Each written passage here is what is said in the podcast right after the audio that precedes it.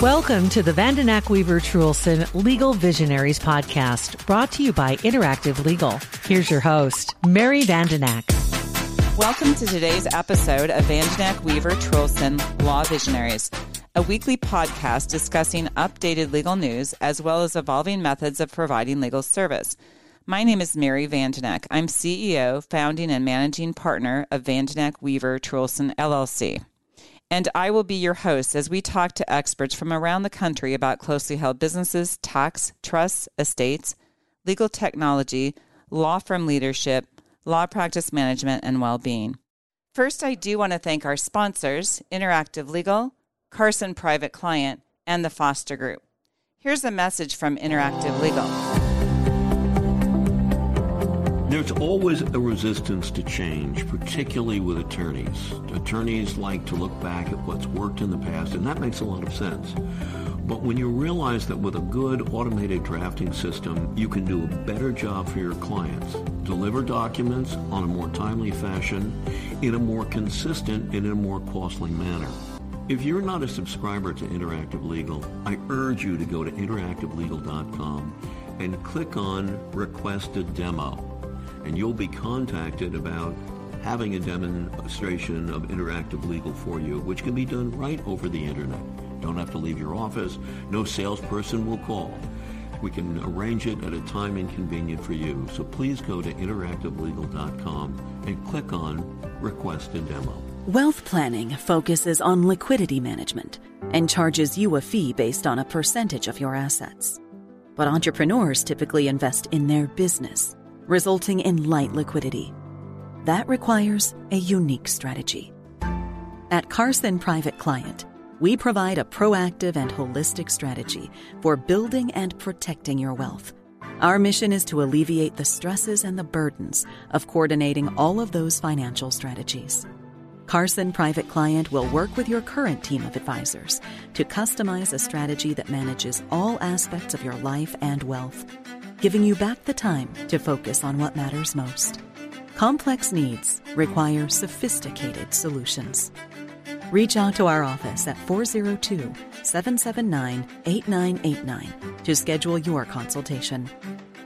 Investment advisory services offered through CWM LLC, an SEC registered investment advisor. On today's episode, my guest is Laura Sass. Laura is an estate planning attorney in New York City serving high net worth clientele. Today, we are going to talk about Section 1202 strategies in estate planning. You can also hear Laura on previous episodes of Legal Visionaries talking about family limited partnerships and dynasty trusts. We are also going to do a future episode covering estate planning and cryptocurrency. Welcome back, Laura. Thank you, Mary, for having me. It's always a pleasure to chat with you on the podcast. Well, I really appreciate you joining us again. Today, we are going to discuss Section 1202 strategies. Can you start with an explanation of what Section 1202 is and why anyone should care? Sure. Section 1202 is a section of the Internal Revenue Code that promotes investment in certain small businesses by enabling investors to exclude eligible capital gains from qualifying small business stock or QSBS.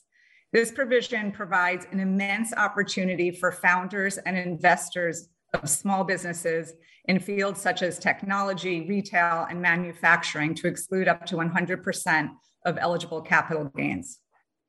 So, are there certain types of business that are not eligible for the exclusion? Yes, unfortunately, businesses in the industries of hospitality, finance, mining and farming are not eligible for Section 1202 treatment. So, if you're the founder of a company that is internet based and selling similar to Amazon or something, you're eligible for the exclusion. But if you create a farming operation, you're not. You got it. I'm just the messenger. Oh, I'm. Yeah, I was just clarifying. it's all good. My, I remember the first day in practice, somebody saying, "If you're expecting logic from the tax law, then just give up." You got it. So you said that capital gains are excluded up to 100% for small businesses. What are the rules about how much can be excluded? So as of September 28th of 2010, gains from QSBS sales are eligible for 100% exclusion from US federal capital gains tax, the alternative minimum tax, and the 3.8 net investment income tax.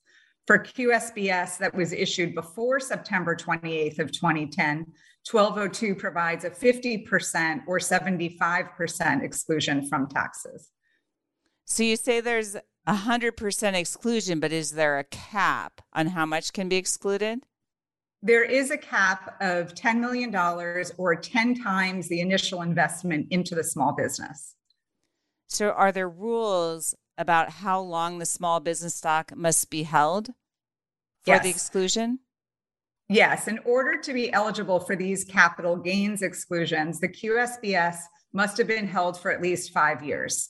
If it has been held for more than six months, but less than five years, the US tax code allows for tax free gains if the funds are reinvested into the business within two months. We are going to take a brief break from our episode for a word from one of our sponsors. If you had a dollar for every financial advisor that just wanted your money, your financial future would already be secure. At Foster Group, our team is different. One whose focus is on you and your dreams. Together, we'll create a strategy that helps you get there, wherever there is for you. Foster Group, your financial life truly cared for. Connect with us at fostergrp.com. Foster Group's written disclosure brochure, as set forth in Part 2A of Form ADV, discusses advisory services and fees, is available at www.fostergrp.com. Okay, let's continue our episode. So, are there any other requirements of which we should be aware? There are a whole host of requirements. So, under Section 1202, the taxpayer must have received the stock as an original sale in exchange for money, property, compensation, or services, not for the exchange of stock. The business must be an eligible C corporation and have been an eligible C corp at the time of issue, sale, and throughout the entire holding period. So if you create a partnership and convert to a C corporation, that's not eligible? Right. Okay. What else? During the stockholder's holding period, the small business must be actively engaged in a qualified business and use 80% of assets to conduct qualified trades. The total assets of the business up before and until the issuance of the stock must be less than $50 million. And I just want to emphasize that it must be less than 50 million at the time that the stock was issued, right? As opposed exactly. to one of the advantages of this section is that if the value of the business or that stock goes up to 200 million, you can still use 1202 as long as it was issued when the value was less. Correct? Yes, at one point. Okay. Yep. It's up before and until the issuance. Okay. Um, so moving on, the small business must not have repurchased any stock within two years, beginning one year before the stock issuance date. And finally, the small business must not have repurchased any stock from the taxpayer or parties related to the QSBS claims within four years, beginning two years before the stock issuance date. And right now, when we talk about Internal Revenue Service, section, section 1202, we're talking about federal tax. Then we also have 50 state tax systems and actually some international systems, among other things that apply. Do all of the states follow this section 1202? So let's say if you live in a high tax state, are you still going to get the benefit of that deduction on your state tax return?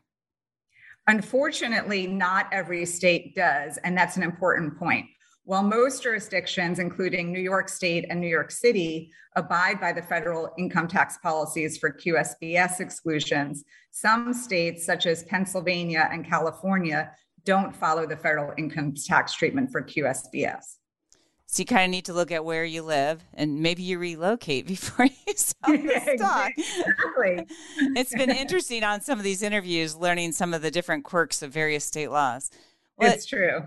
With Section 1202, it's a huge advantage for a lot of times founder shares, investors with large shares in the QBS, QSBS stock. They can but there are also strategies to increase the exclusions. So we talked about that cap. There's a $10 million cap, which is a per taxpayer cap, correct? That is right. So, Section 1202 establishes that multiple shareholders are each entitled to their own QSBS exclusion up to $10 million. So, a shareholder can file for QSBS exclusion even if they're not the original founder or investor. And there are certain eligibility requirements for this process.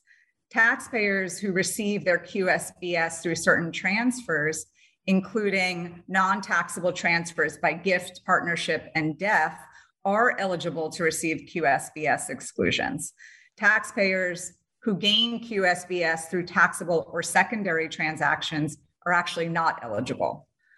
Um, because of all this, there are various strategies that can be employed to multiply, as you said, the QSBS exclusions.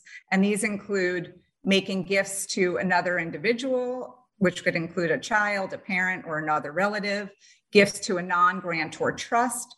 And that is a trust that is basically a separate taxpayer, and gifts to charitable remainder trusts.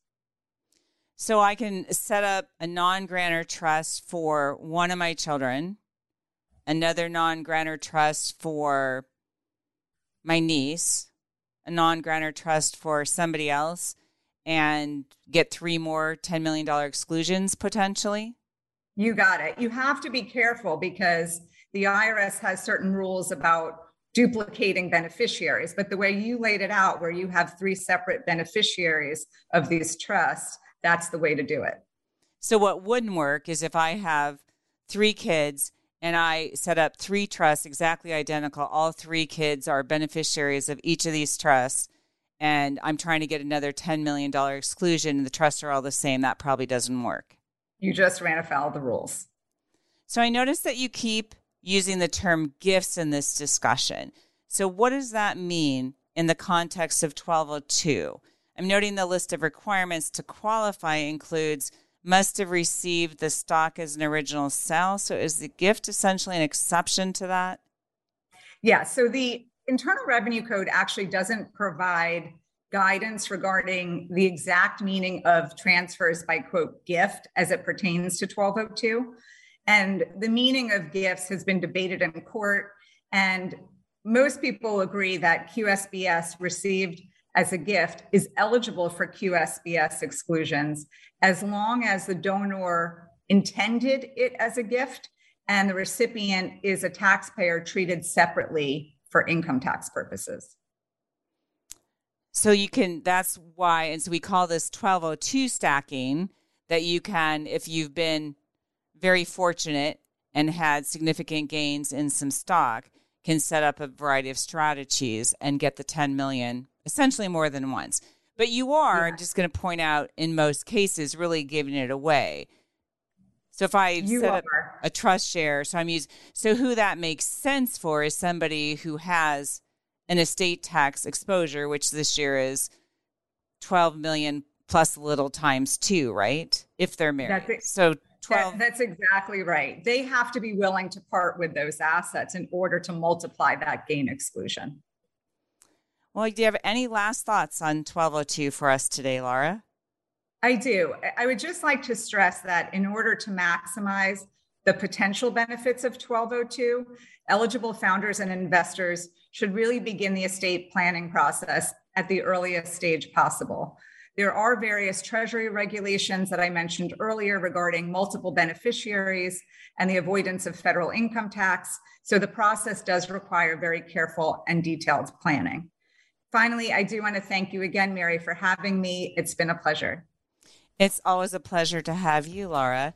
As we reach the end of our episode, I want to thank our sponsors, Interactive Legal, Carson Private Client, and the Foster Group. Well, that's all for now. Thanks for listening to today's episode and stay tuned for our weekly releases. Yeah.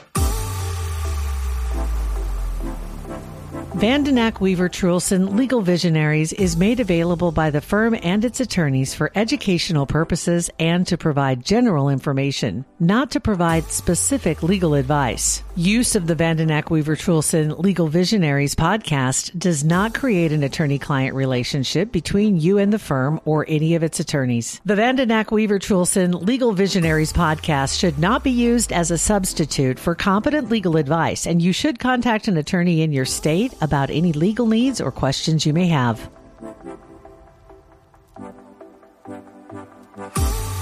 A Huda Media Production.